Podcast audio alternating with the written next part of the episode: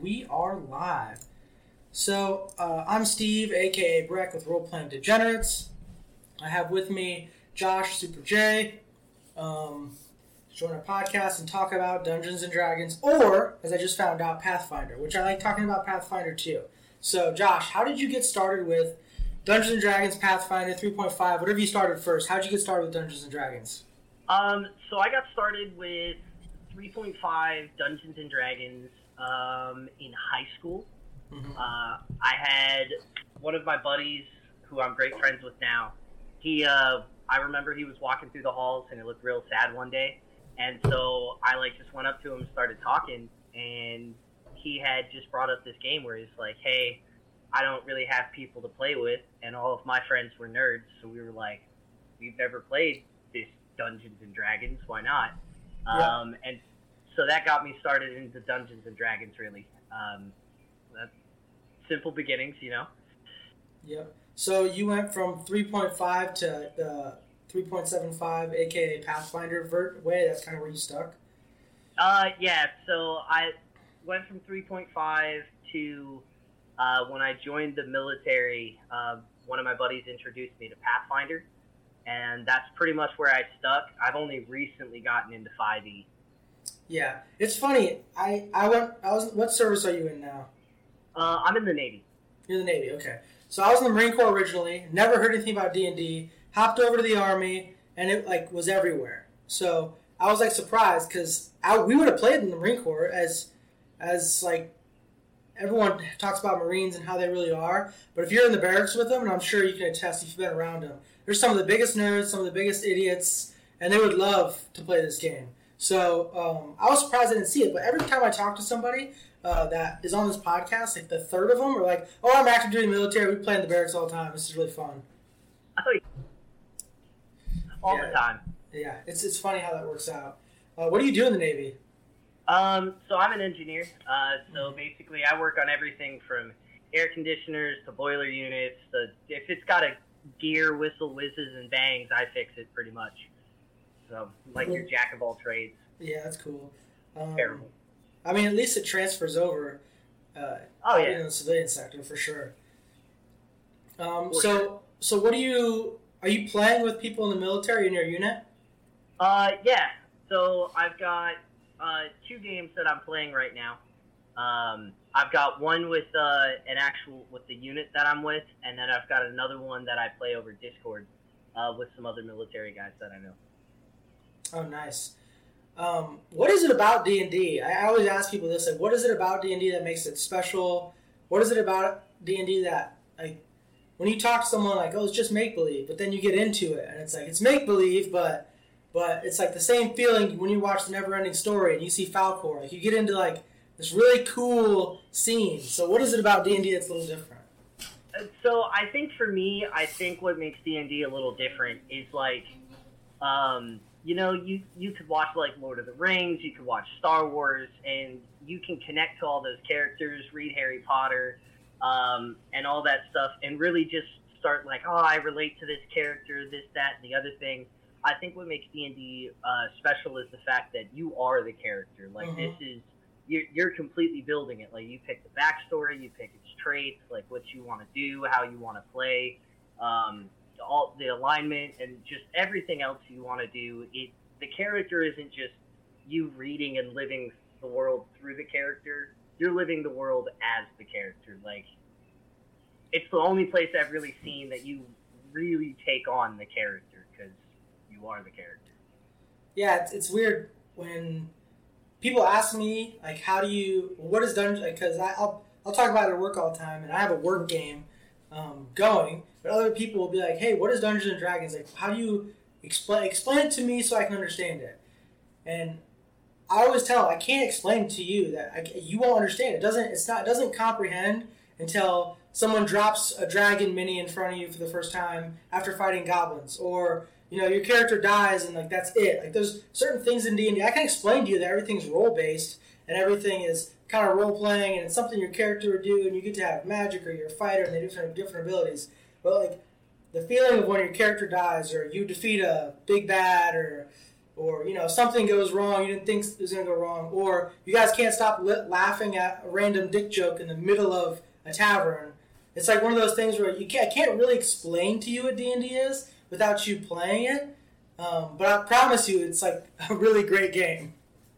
Yeah, uh, I totally agree, and it really is like that, especially when you get like a really, like a really good group of uh, people Yeah. or a really good DM, and your DM's just awesome at building the world around you, and you're playing with a bunch of your buddies, so you already know how they're thinking, sort of, in life, and then you just kind of play off each other's like stupidity and your banter and everything, and it just really becomes this like deep, enveloping game of just existing in, Yeah. in a different Yeah. place. Yeah, I, I say in almost every podcast, you can have a really, really crappy group, and it doesn't matter if you're fighting, you know, dragons in a mountain, or you know, it's not fun. But if you have like a really, really good group, you guys could literally just be failing on every investigation check inside a tavern and trying to get information and rolling nat one after nat one. And it's still like the best time to play, even though you're not doing as well. Have you ever had a bad group or DM? Um, yeah. So I had I had a really bad DM once. Um, he was one of those DMs that just he had he he was really good if you stayed in the confines of his story. Yeah. But as soon as you did something he wasn't expecting, or like you pulled off a role he wasn't prepared for, Yeah. he just wasn't wasn't quick on his feet at like adapting the world situation or having fun with it. Um, so I, I don't know if I'd say like he he was necessarily a bad DM. I just think he wasn't a good DM for our group because the group I was playing with was one of those that we just would always go off the wall. Like Yeah. we would just do random stuff. Yeah, it, it's hard for, I, you know, I, that's every time I ask somebody about if you've had a bad DM or bad experience. I think the number one answer is what you just said. Like this DM had a story he was writing, a novel, and if you went outside of that story arc, it was like the worst, and he wouldn't let you do it, or just he couldn't come up with things on the fly. And as a DM, I can tell you the first couple sessions, I was like sweating bullets when that happened. But after I've DM for a while, it's like now it's the most fun you could ever. As a DM, when the characters do something outside of your little storyline and it ends up being better, it's one of those things where you're just like, I'm just a moderator at this point, and I'm just I'm kind of seeing where this goes. And that's where it's like this game is at its peak when everybody, including the DM, is kind of wanting to see what happens next. Agreed. I I think that's always the most fun. Yeah, for sure. those DMs that are just quick on their feet. Like uh, the game I'm playing with my unit, um, our DM, we came in and he was like, "Okay, so here's the baseline. You guys are starting here, and this is where you're trying to go. That's it." He's like, "I have no other story for you guys. Everything else, up to you. Let session zero, let's go." And it has been one of the most fun campaigns ever. This guy is super quick on his feet. Like, he'll he'll let us get away with absolute just madness things where we'll be like, "Can we do this?" And he's like, "I don't care if that's what you want to do. Let's send it." Yeah. Like, Yeah, yeah. It's it's really that that's where this game is at its height. And actually, I don't know if you're familiar with uh, Guy from How to Be a Great GM. He's he's on YouTube. He's got like a quarter of a million followers. Um, but he's worked for Wizards of the Coast on a few occasions, and I got to interview him one time, and he told me there used to be competitions at conventions where you would show up on a Friday, you'd get a ticket, and you would sit down at a table on Friday and Saturday, and if you stayed till Sunday, they would announce the winner. And you would sit down at a table of random people for a one shot, and these judges would give you a lot, just one sentence. And the sentence was like, uh, "The princess is captured. There's a princess captured by a group of trolls going to this location." And you had ten minutes, and then you started with a group of strangers, and they would do that two days in a row or longer, and you would determine the winner at the end. They would judge on decisiveness, rules, uh, uh, being clever, uh, not letting any, you know, not letting people get too powerful. Do you know is control the table? And they said that he would do that, like you know, every convention he went to back in the like this is the 80s or 90s, I think. Um, he would do that, but they got one sentence, and he said it made him really, really good at that. I know the rules situation, so if we go here, you know, if they make a decision like they decide to kill a cop. Well, obviously, people are coming after you now. So he'd be writing in his notes like, okay, they killed a cop. You know, they- they're going to investigate, so they better get out of there. If they don't get out of it, you know. So it's one of those situations where he thought that that actually enhanced the game was just one simple line, other than 12 hours of prep. Yeah, Yeah. I can see that. You know, like I I think that makes it more interesting for the DM because it makes it it makes it challenging for the DM. Like Yeah. now now they have to start like being involved besides just kind of guiding a narrative. Yeah, I couldn't do that. I told him that. I was like, I'm one of those people who preps. I wake up like at eight in the morning on the day I have a, uh session at four o'clock in the afternoon, and I am sweating. And I've already prepped throughout the week, but I'm sweating to get all the prep in, and just for my group to go a different direction. And I'm like, well, I guess all this prep didn't mean anything to me, which is fun. Um, so you said you don't dabble in 5e right now, right?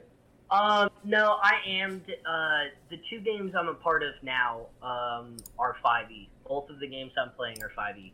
Um, so it's really the first experience I've had with 5e. Um, it's it's interesting to see some of the differences. Yeah, yeah. I've talked to. It's hard because I came straight to 5e, uh, pretty much the critical role route. You know, met some people in the army. They, they watched critical role. I got on the critical role. We all played 5e. Um, and, and like 3.5 players and Pathfinder players are. It's easy for them to mash together because they're somewhat similar styles. But if you start going into fourth edition and fifth edition, and we don't talk about fourth edition, but if you were to talk about fourth edition, uh, it's totally different than 5e. Um, so what are your so what are your thoughts on it? Like, I mean, you're a Pathfinder player. You don't have all these knowledge history checks or these knowledge checks. Uh, a little different. Advantage is a little different. Everything's a little more supposed to be simplified. So what are your thoughts on it? Um, I I like 5e. I Mhm. I still like Pathfinder a little more. Yeah. Um, I think I'm biased because I started 3.5 and then went into Pathfinder.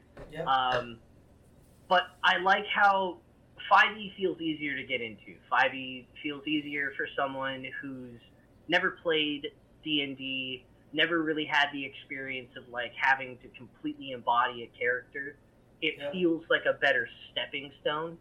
While Pathfinder, Pathfinder, you, you kind of have to know what you're doing. Like you, you kind of Yeah. got to understand like if I want to think this, I'm probably going to have to roll for it and everything. You, you know what I mean? Yep. Yep. There's Yeah. definitely more in depth. Yeah, we've I've like mixed I've mixed with some Pathfinder players and they've came over and played 5e and I honestly as a DM for them I didn't have to even say they just knew like they, they were able to read the character sheet which compared to Pathfinder is like it's like cliff notes compared to what you do in Pathfinder. And so they're like, they read this like five minutes, like, oh, wizard, uh, this is it, got it, okay, let's play. And they were legitimately able to play in like two days' time. And they're playing. The only thing they had a question on was like advantage. Like, what is advantage? And I told them, hey, you just roll twice, pick a higher number, or disadvantage. Like, oh, okay. But Pathfinder players, but we went to go try to play Pathfinder, um, and we still haven't even. It's been like a month long journey. We haven't played yet. Just making our character sheets. Like every week we get together, and I'm like, okay, I think it's done. Can you check it out? Like, oh no, you no, you can you can do more. You get more feats. You can pick more. You have to put you know, you know, if you're older, you get a disadvantage if you're a certain age. Uh, it's a lot, and you really have to know your character sheet. Yeah. And I, I like it. Like, I like 5e for the simplicity of just being able to sit down and play a game. Um, yeah, the, shorter amount of prep work for your character and everything. Um, like my buddies and I, we have a we have a Pathfinder game that uh, back home. So whenever I go home on leave, I'll play with these guys. And this game's been going on for like two years at this point. yeah, Um, but I like Pathfinder just because it's so in depth with your character. Like every everything you do, like you you really have to think exactly like the character does. Um, so I enjoy that, but I like the quicker the quicker paced games of 5e is is how I would describe it. yeah. We've seen this like resurgence in D and D in the last five ten years. Um, what do you think that's attributed to? I mean, do you think it's because of the rule set? Five E came out in 2014, and people just like picked up on it's way easier than four fourth edition because it got really conf- confusing. And Pathfinder is like a, a niche thing that if you're a Pathfinder player, like all, every Pathfinder player I've talked to, they're not leaving Pathfinder. It doesn't matter if there's a sixth edition, a seventh, an eighth. Like a lot of those Pathfinder players, are like this is it, first edition Pathfinder, whatever. Like this is my game, and they usually stick to it. But what what do you think like the resurgence in D and D has been about the last couple years? I uh, personally, I think the resurgence in Pathfinder, uh, not Pathfinder, in in D and D, Pathfinder, all those games in general, I I would say that would have to come from.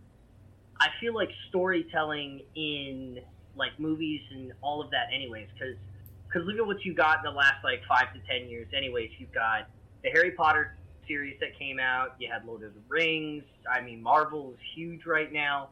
Um, I think all of that has come from just being able to make see like such these expansive and big worlds that uh, all these big companies have put out on the mainstream media.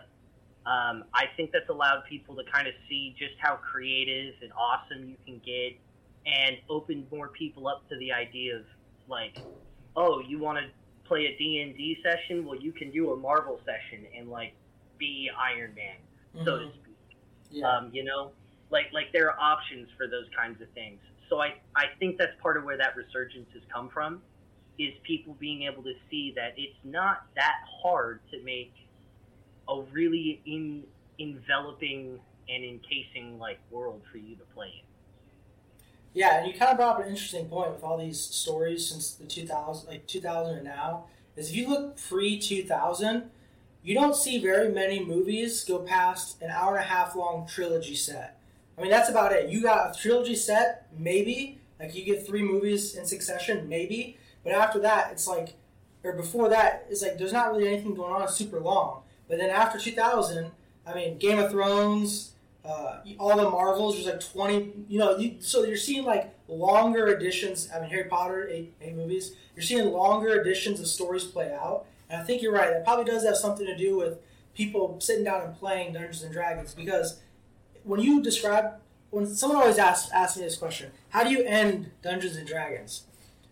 Like, what's what's the end goal? And really, the end goal for me is just adventuring. There's really like the end is obviously you know whatever your party wants it to be. So like my party, it's not necessarily to get to level twenty, but it's to complete their story arc and make them heroes of the realm, and then we'll end it there in a couple years, and that, that'll be like the ending.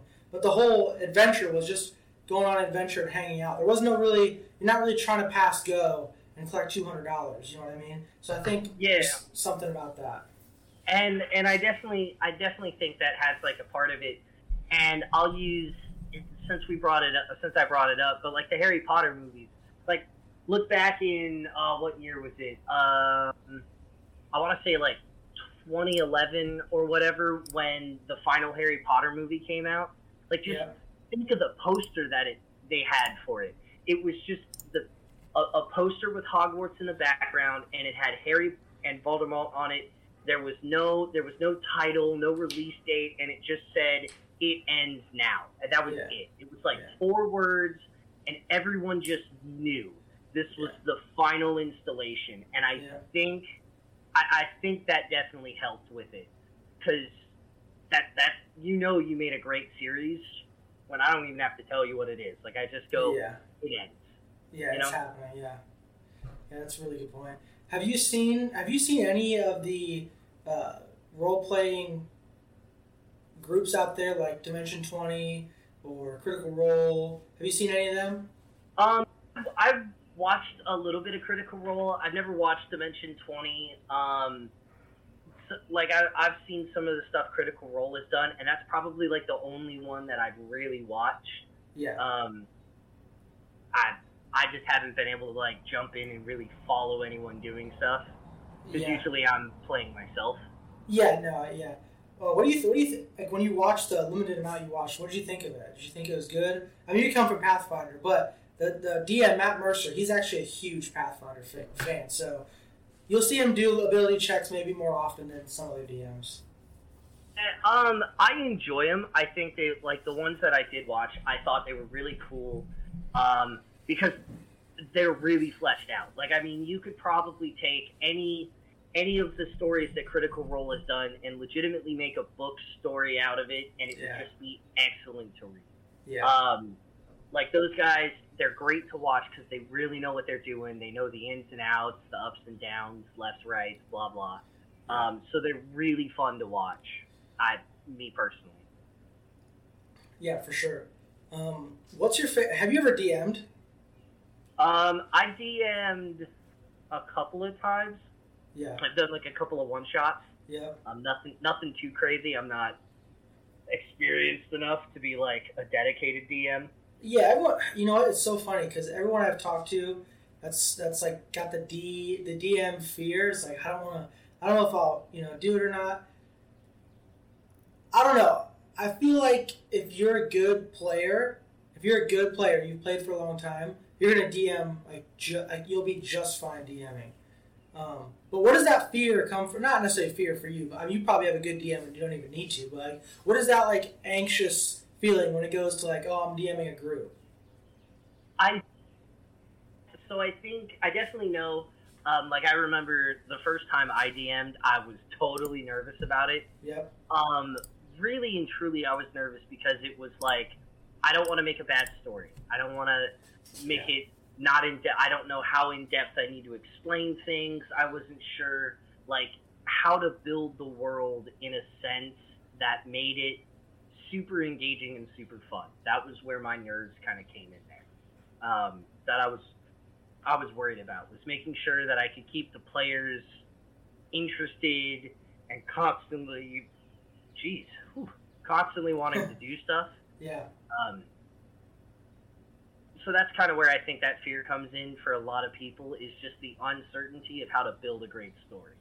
Yeah, it is. It is weird. Like the first session, you don't know. Like you get the weird. Um, I had interviewed somebody yesterday. You get that imposter syndrome where you think everyone's like looking right at you, and you're like totally doing stand up and just not doing well. And it's not until like after the session when someone's like, "Oh, let's do another session." It's like, okay, I think I did good. So you, when you're up there, like, and the spotlight's on you, it's kind of like, man, I, is everyone just trying to be nice and being, you know, smiling, or am I just up here? you know, eating gigantic plates of shit while everyone's having the worst time. Yeah, and then like, so after my first session, um, I like when I DM'd, I had a guy who this dude like DM'd like for thirty years.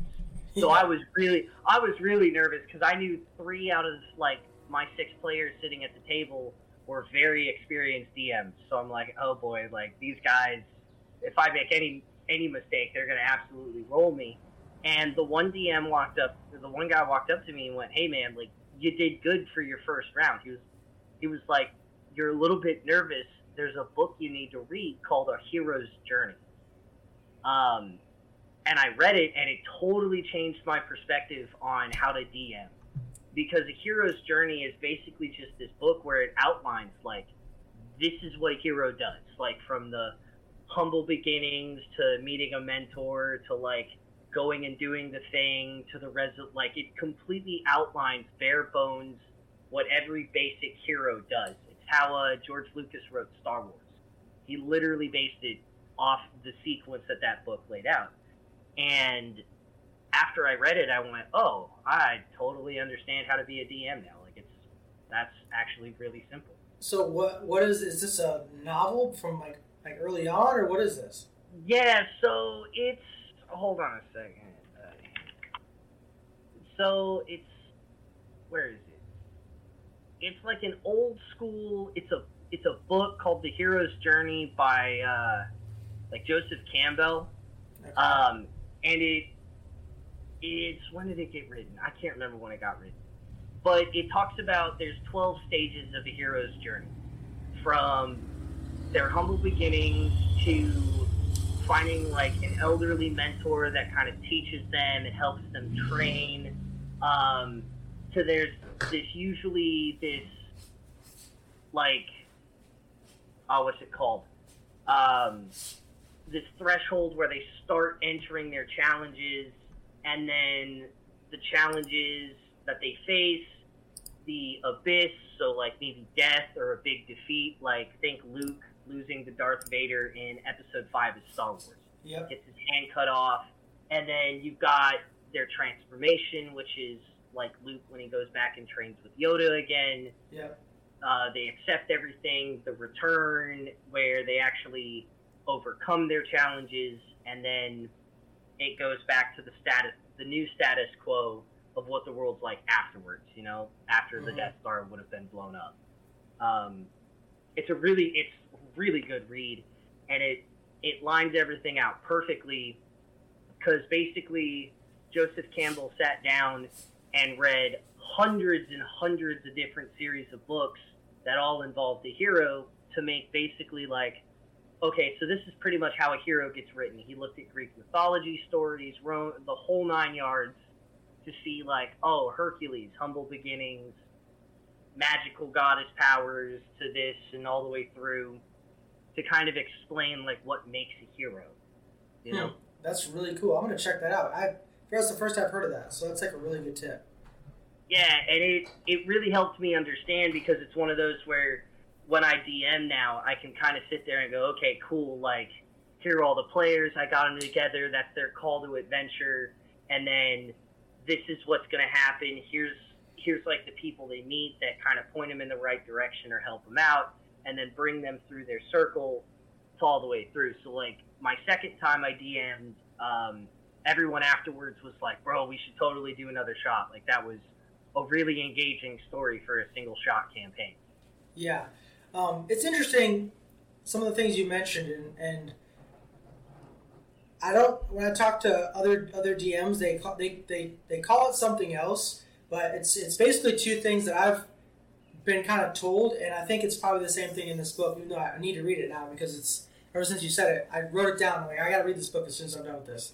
But um, they talk about two things in D and D, and one is what is the purpose of each player. Like what's what's it's not just about and this is a, this also goes back to Star Wars because you referenced it. Um, George Lucas talks about episodes one, two, and three, and everyone's like, "Oh, there's a huge backlash over it." But he's having a conversation with Dave Filoni, and he's like, "This isn't about rancors, and it's not about uh, you know lightsabers, and it's not about blasters. It's really just a soap opera, and that's how I wrote it. It just so happens to be episodes one, two, and three, a soap opera between Anakin and and uh, Padme. And he's like, if you go back and watch it, like especially episode two, you'll see this is just a soap opera because this is the story I wanted to tell. It just so happens to be in this portion of the story. And he's like, that's how I wrote it. And that was his purpose of it. You know, not everyone saw that purpose, even though I was a big fan of three. Um, but not everyone saw that purpose. But a lot of DMs will tell me it's the purpose of each character. Like, what does this character mean to this person and that person? Has it all tied together? And then complications and I think you said the defeat of the heroes in there. And I think that's a very important distinction. Is defeat in D&D is like a very very good thing. If you just storm through every encounter and you kill everyone and save the princess, like good on you, but that doesn't like build the grit and that doesn't make it real. Like when you're everyone's down, about to get TPK'd, and you guys decide, okay, pack your stuff, we have to leave. And everyone's like, we can't leave this person behind or whatever. Like, dude, we're gonna die. Like, we're gonna die right now. All of us are gonna get TPK'd. We have to go. And they go and they think about it and they're demoralized, but they come back a couple of levels later with a real game plan and use surprise and they use weaknesses and they defeat it. Then that moment is like way, way better because they had to go back, revenge, think about it. Do we even do this? And then eventually they have to go through that um, difficulty, that, that defeat that you were talking about. Um, so I'm going to read this book because I see a lot of similarities in the way that other DMs talk as well. So that really comes down to like, and so it definitely relates to to that book really well. Like that's very similar. And like I'm a Dark Souls player. Probably one of my favorite video game series ever is Dark Souls, and I think because I know a lot of people who play D and D who love that series because it's mm-hmm. kind of the same mentality. Like you walk into a boss fight and you're like, oh, I got this, and then you just get absolutely demolished for like ever. And eventually you turn around and go, okay, I'm I'm gonna leave. I'm gonna go level up. I'm gonna go come back with some different stuff.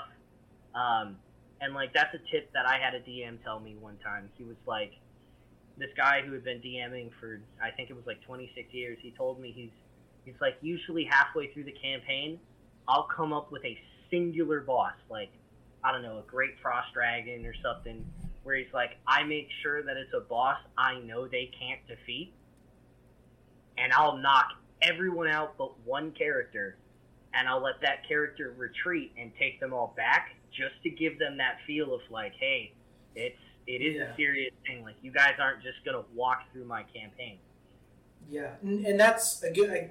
That's what a good DM should do. We had a situation two days ago, two nights ago, and my characters are level six, and they fought these really high class wizards. And the first indication they had is they went to ca- you know cast a spell, and I don't know if Pathfinder has this, but there's legendary resistances in Five E where you can just automatic pass whatever spell they have, and then only a few characters get it. Um, in D and D or in Five E, and it's like really really big characters. So their first inclination that they should probably run pretty soon after this is, you know, three of these entities had these legendary resistances, and they were hitting them with fireballs, and they were taking them down one shot at a time, and they they were like losing limbs because I do I do shock anything past half your hit points, something bad happens.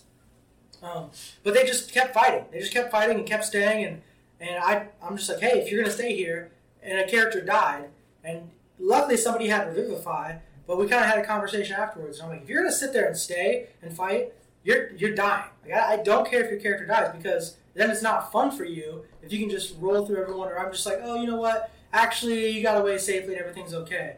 Like no, these people are trying to kill you, and you're gonna die unless you either run or. And so that moment was two nights ago for us, and I think they kind of understood like, okay, from now on, guys, like if we have to run, we have to run, or I will TPK them. Like I won't personally TPK them, but the situation, like there's plenty of exit doors, um, and it's really important for a group to understand like it's not just chasing goblins. Like sometimes there's you're getting hunted. Like you're you are the prey, and you're getting hunted. And you have to get out of there and figure it out.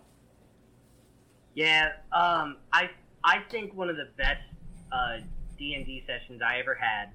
Um, it was it well it was Pathfinder. Let me correct my statement. Yeah, it was pass a Pathfinder se- session, and I was playing I was playing a rogue, and my DM pulled me to the side before like right after uh, we did our session zero. We decided to just roll right into session one basically, and he pulled me to the side right afterwards out of earshot of the rest of the players, and he said, "Okay, part of your character's backstory, I'm giving this to you. Your character is trying to assassinate another party member." And I was like, "But we agreed on no no team killing, like no Okay, players." yeah, yeah. And he was like, "We did, but your character wants to assassinate this guy for whatever reason. You can come up with that on your own. However, you as the player are going to redeem that and come up with a reason why they're not going to assassinate them. And I, I think that was one of the most fun things ever because it made me sit there and go, well, my character would like totally, totally kill them. But my DM wouldn't let me just go, oh, well, he, my character's trying to kill you. He's like, you got to find a reason not to do it. And so it just made this beautiful balance between what would my in-game character do and the challenge I had Mhm. as the player. Um, and that was a super fun, fun thing that that DM would do. Yeah, no, and that just goes back to the, the complications, and they can be more flavorful, like that one. Um, but another complication that, and this is like, you can tell me your thoughts on this because I'm curious to, to hear it. But this is one of those complications that some people will like really not like a DM to do. And I used to not do this, but I have since started to do it because after hearing, uh, talking to a Guy and talking to some other, other people that I really respect, it made a lot of sense why they do it. Is tracking crossbow bolt ammunition, uh, tracking um, spell components for just the spells that require uh, gold, uh, have gold in the in the uh, spell components, um, and then tracking if you have a free hand open to cast a spell. Some of these things, some of these things DMs just automatically give you, but the reason I changed my tune on this, and like I said, I'd be interested to hear your your thought process, is because every time you go into a city, it's basically it, has nothing to do with combat. Like most people think, well, you just don't really have combat. It has nothing to do with that. It has to do with they go into a city, they talk to, they go to the message board, they talk to the tavern keep, and they're out of the city. But they go over here. But if you bring complication, like I only have one crossbow bolt left, we have to go get some supplies or something like that.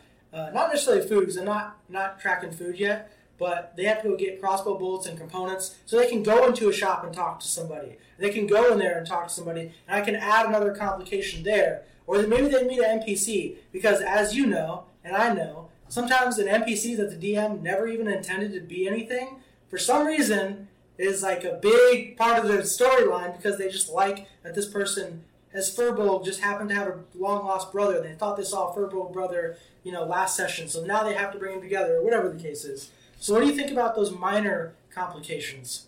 Um, I I think it I think it depends.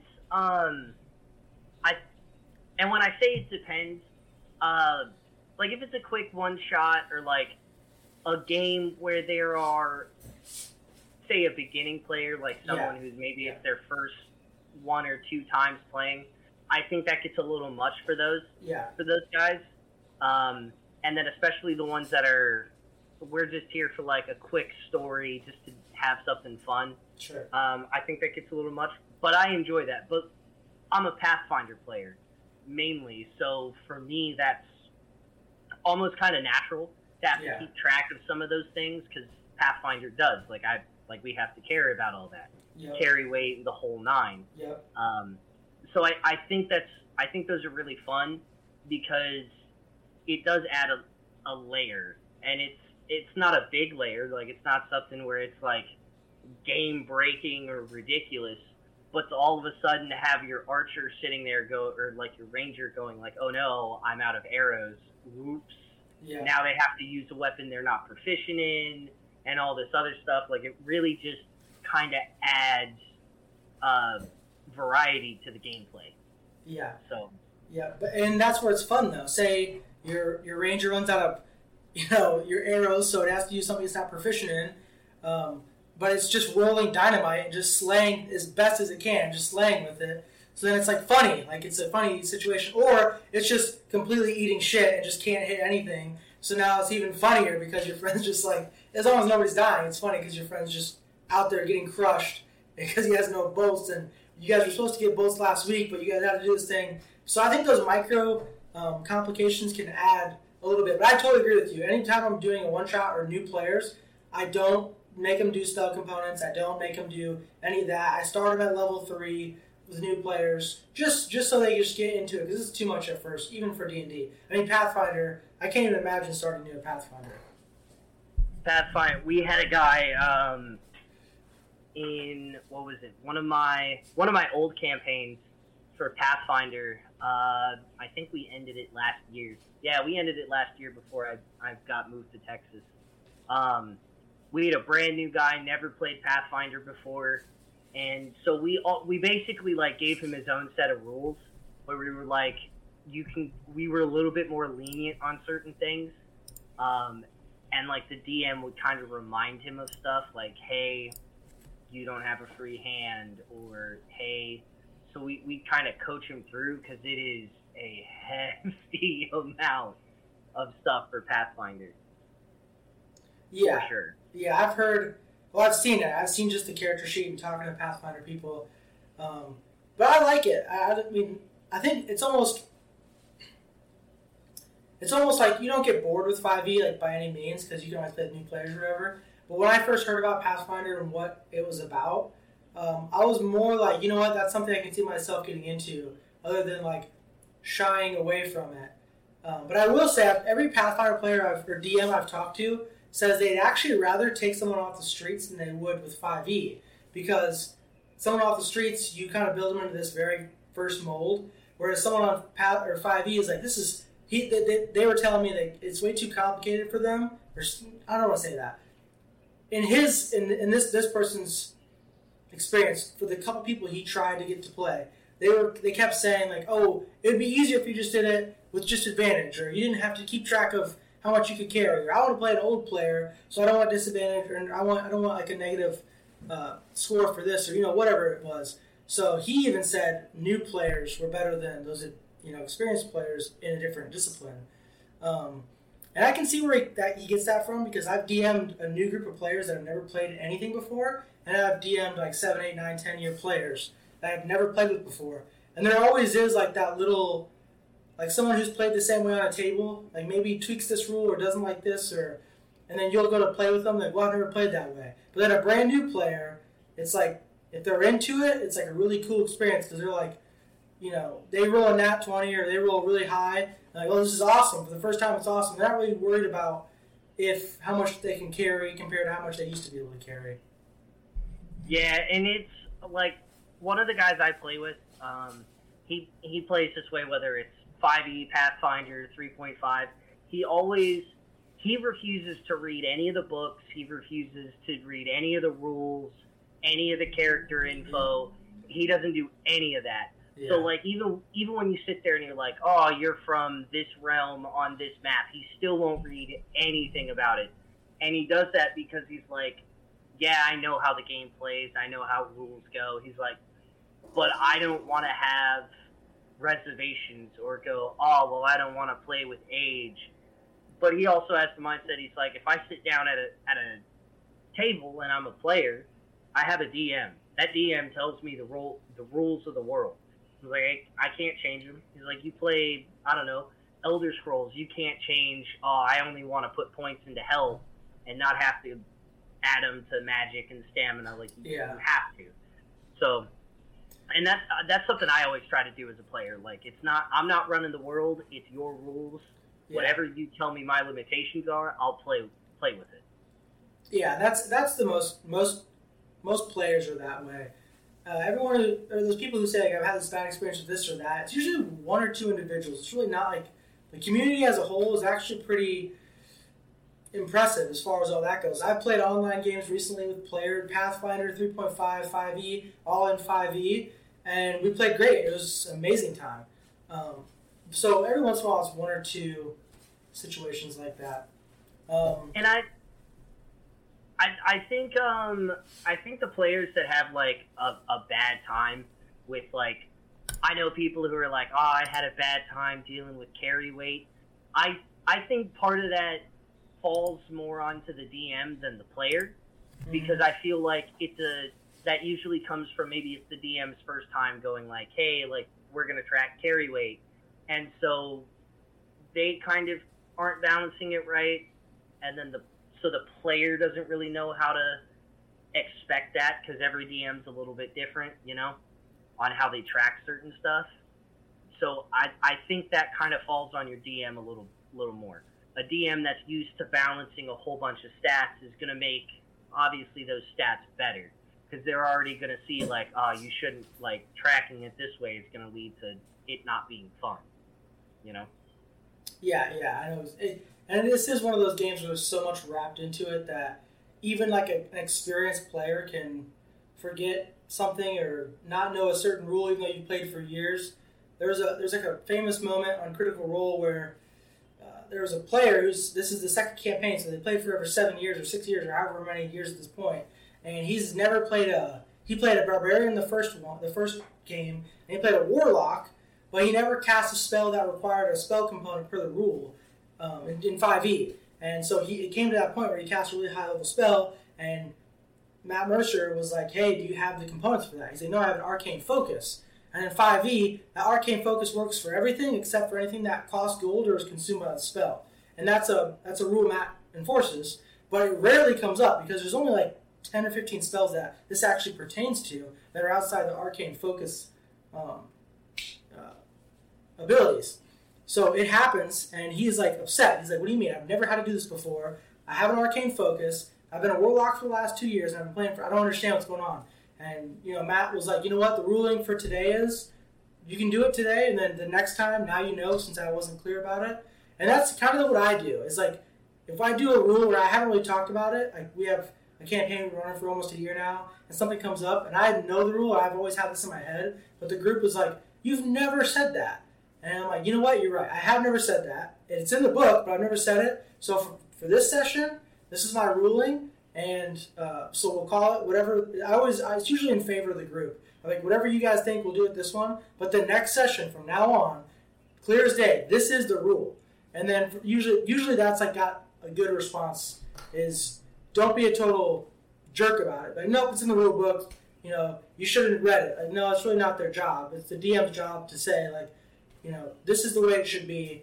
Um, and sometimes those rules slip up, even if you played for a long time. And for DMs out there, if it slips up, just take you know a bite of humble pie. If you didn't say anything, you should let maybe let your group have it, or let it be on a, a, a roll of a dice, an intelligence check or something, and then move on. And then next time, say, hey, from now on, it is this rule.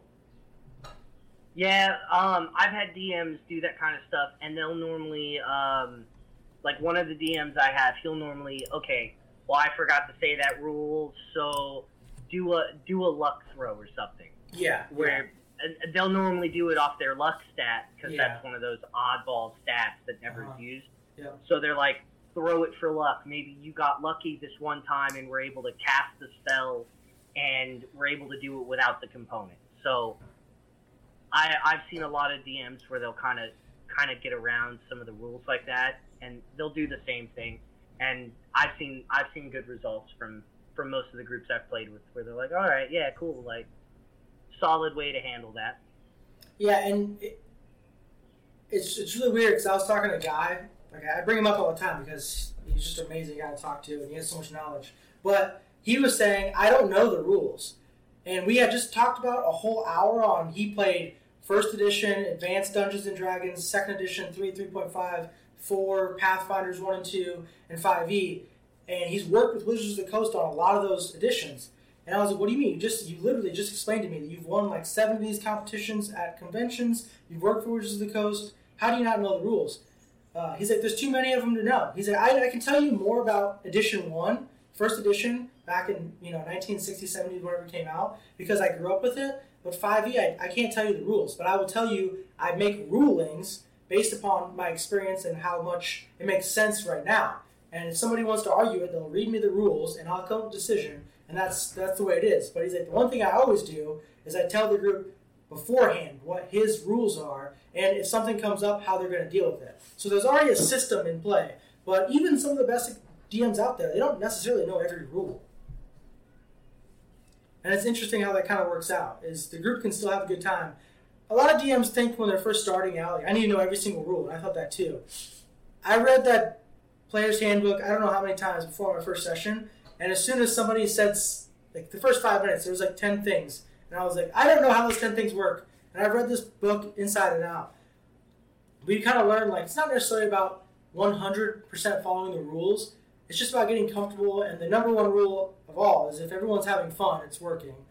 Um, Yeah. But eventually, eventually, you'll get to the rules, and you'll get to work with a group, and and your group will eventually. I mean, now my group gets to the point where if if I make a ruling and it's wrong, and it's it's wrong in favor of them, they'll actually stop the game, look up the rule, and be like, you know what, actually, you you were wrong, and I should have, you know, I should have failed that last check.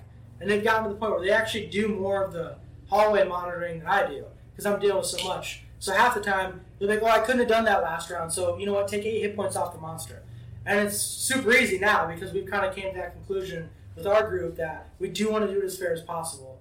Um, do you do you guys have something like that in your guys' group? Do you guys have like an understanding of everything? Um, so like in in the one um in the one game I play with on Discord with a bunch of the guys I know, uh, we got one dude who's like, dude's like a Dungeons and Dragons encyclopedia. Like he could, he's actually been able to sit there and go, ah, this rule is in like Player's Handbook, page ten, paragraph four, and we just sat there and were like, how I, however, I don't know how you pulled that off, but cool. Yeah, Um, but he's not like necessarily a super stickler on it. yeah, And then the other group that I play with, uh, with with my unit, we sit there and everyone kind of has sat there and been like, the rules are like guidelines to us. hmm yeah, We're not going to be like super hard point on them. If if you do something where we're like, that actually would kind of be interesting if we let it slide. Like we'll let we'll let things slide yeah. that would break the rules because we're just here to have like a good time. And I found Yeah. that works out pretty well. Yeah, there's always the rules lawyer versus the rule of cool. Uh, the rule of cool is like if something is just too cool not to let it slide, you kind of got to do it. As long as it's not like I cut the dragon's throat with a spear 400 miles away. That's super cool. No, not like that. But if it's something that's like really cool in the moment, they thought of like, you know, I'm gonna charm this person at the bar. even though they're like really high level, you know, something or another, and they roll really high. And I say, okay, the rule of cool, like, let's see how this turns out because it's, it's, it's one of those really cool things. So there's always that thing of rule or cool versus rules as written. And me and my one of my good friends, Chris, he's actually part of the RPD. We've talked about this. You don't have they don't have to be separate. You can have rules as written, and just cool shit happens, and they can be within one another. Yeah. Um, like one of the things we did that that um, in one of my sessions that my DM just we were joking around because uh, our ranger ran out of arrows because we he forgot to grab arrows. We thought Yeah. we were good to go. Yep. He ran out of arrows, and where I was standing as the bard, there was actually an arrow lodged in a tree right next to me Yep. and I was joking with with my ranger. I was like, "Oh, bro, like I should totally just like grab the arrow and shoot it out of my loot. You catch it and then use it," because I was too far to be able to hit the the last shot on the boss. And the DM looked at us and said, "All right, cool, Bard." You're gonna roll uh, whatever the throw was. He was like, "You're gonna do it. We're gonna roll this. You're gonna roll to catch it, and then roll to be able to successfully do it." And we just went, "You're you're gonna let us do this?" And he said, "Oh yeah, because if it works, it's gonna be awesome. Yeah. So And those are the moments that when something like that happens, where everyone like throws their arms up, the beer falls over, and everyone's just like, you know, it's like one of those moments that's that's really cool. Um, what's your favorite uh, N or N not NPC? What's your favorite PC that you've played? um, PC, what do you mean? Maybe I don't know if I'm familiar with that term. Oh, uh, what's your favorite character you've ever played? Sorry. Oh, character. Yeah. Um, I I have. I feel like this is such a generic answer to give, but I love bards. Yep. I I have. I feel like that is such a common answer because bards are just bards are great. I've never Uh, played with a bard yet. I've never played or Really? DM'd a bard. I don't know why. I I'll tell you right now, bards add such such an interesting dynamic to everything because like bardic in, bardic inspiration is just ridiculous. Yeah. Like the fact I can use bardic inspiration on someone else and they could just magically that saving throw they couldn't get now they've got it. Um, when I do an attack, I have the three flourishes that I can use in 5e and that takes it bardic inspiration and i get to do some wacky stuff with it like bards are just so much fun to be able to just do random stuff Yeah. um, so they would definitely be my absolute favorite Yeah, um, there's one rule. I, I always joke with people who are like, you know, I think I'm going to play a bard the next campaign. And I'm like, if you're playing a bard, I want to hear, I don't want to hear like bardic inspiration. I want to come up with some jingles, come up with something funny. I want to hear something. So I don't know if that's steering people away, but someday I do want to play a bard. And I have like a whole notebook of like little jingles and funny things that, you know, it'd be fun to say. we uh speaking of that like one of my buddies back home whenever he would play a bard like he can actually play guitar. So he Yeah. he bought a lute one like one time and he would sit there and we were about to start the session and no one knew what anyone was going to play and he walks in with this lute and i just looked at him and i went you're playing a bard aren't you? And he goes oh yeah. And so that's what it was. Every time he would cast a certain thing and maybe he would say bardic inspiration but he always would like Yeah. do some jingle on his lute and it was Yeah. just it was just so entertaining where it was just like okay that's just a random thing to have it made it enjoyable and cool It, yeah, it does. Yeah, and um, Matt Mercer in the Critical Role's first campaign. There's I don't know if you're familiar with Scanlan, but he's the bard in that. Um, and after the campaign was over, like five six years, like the bard went from a class in like the 80s and 90s that wasn't that popular to like super popular. Not because of that show, but it just was super popular. You know, later on. Um, and at the very end of it, Matt Mercer was they had their talk show, and he was like. Uh, I just want to say thank you for playing a bard and playing it the right way because now I can tell all my friends from the 80s and 90s that the bard is probably the most underrated player out there. And if you look, if you think about it, like if you just talk about pure role playing and fun, like the bard might be like the dark horse when it comes to pure role playing and fun.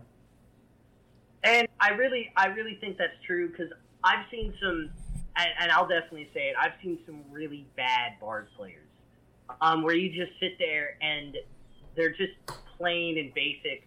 Where you'd almost go like, man, you should be like a rogue or a, a ranger or a paladin. Like they're just they have like the personality of a saltine cracker is the best way to put it. Yeah. And yeah. I've I've seen some bards come out there like I am not the best bard by any means. I've seen some guys come out and they are just absolutely having a good time role playing. And I've always found that that it really is I've never seen a bard that's really in the middle. Like either they're really bland and just basic or they're just doing absolute over the top stuff that's just totally in line with a bard. Like I, I had a bard one time, um, he threw a lute at someone. He was like, I ran out of weapons, so I'm throwing my lute at this guy. that's a bard thing, yeah. Exactly, and it was yeah. just one of those where where everyone else looked at him and went, "You're you're gonna throw your lute? Like that's that's the decision we're making." you know? Yeah. Um, I always like to wrap it up with this question. So, uh, as a preparatory command, I'm going to wrap it up here with uh, where do you sell, where do you see yourself in 5, 10, and 15 years with D and D Pathfinder, um, serving in the military? Like, where do you where do you see yourself in 10, 15 years with with uh, role playing? I see myself staying in the military. Uh, that's okay. tragically going to happen. Okay. Um, but I definitely I think I will always be a Pathfinder guy. Mm-hmm. Um, I I grew up playing Pathfinder basically. Yeah. Um, and I really like the super in depthness that comes with it. Mm-hmm. Um, but I'll definitely always be playing. Um, I'll always be playing D and D, Pathfinder, that kind of yeah. stuff. Uh, probably gonna start trying to dabble a little bit more in being a DM and everything. Yeah, you should. Um, you should give myself the shot at actually like building a world and doing fun stuff. Yeah, for sure. Hey, if you are on Discord and you DM, dude, invite me. I would love to play. Uh, maybe I'll play. Absolutely, man. Yeah, for sure. Absolutely. Sure. If I can, if I can get a group going, um, I definitely will invite you, my man. Oh, Absolutely. Oh, dude, send, send me an invite. I would love to play. Um, so, Josh, Super J, where can everyone find you, and where are you at? Where can people connect? Um, so I'm on, let's see, I'm on Xbox as SuperJ021. Um, I'm on Discord, SuperJ021, hashtag 4372. Mm-hmm. I'm on Twitch, so you I stream on Twitch like half the week, Tuesdays, Wednesdays, um, Fridays, and Saturdays. So you can find me on Twitch, SuperJ021. Um, Twitter, same same name. Yep. So. And Discord, right? Did you say Discord? Yeah, and Discord. Absolutely.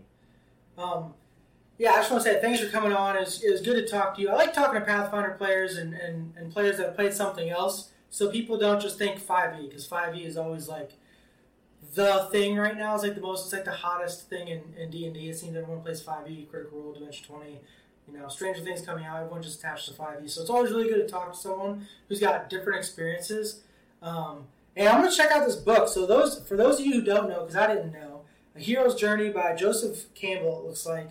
Um, so yeah, good tip, Josh. Uh, and um, yeah, I really appreciate you coming on.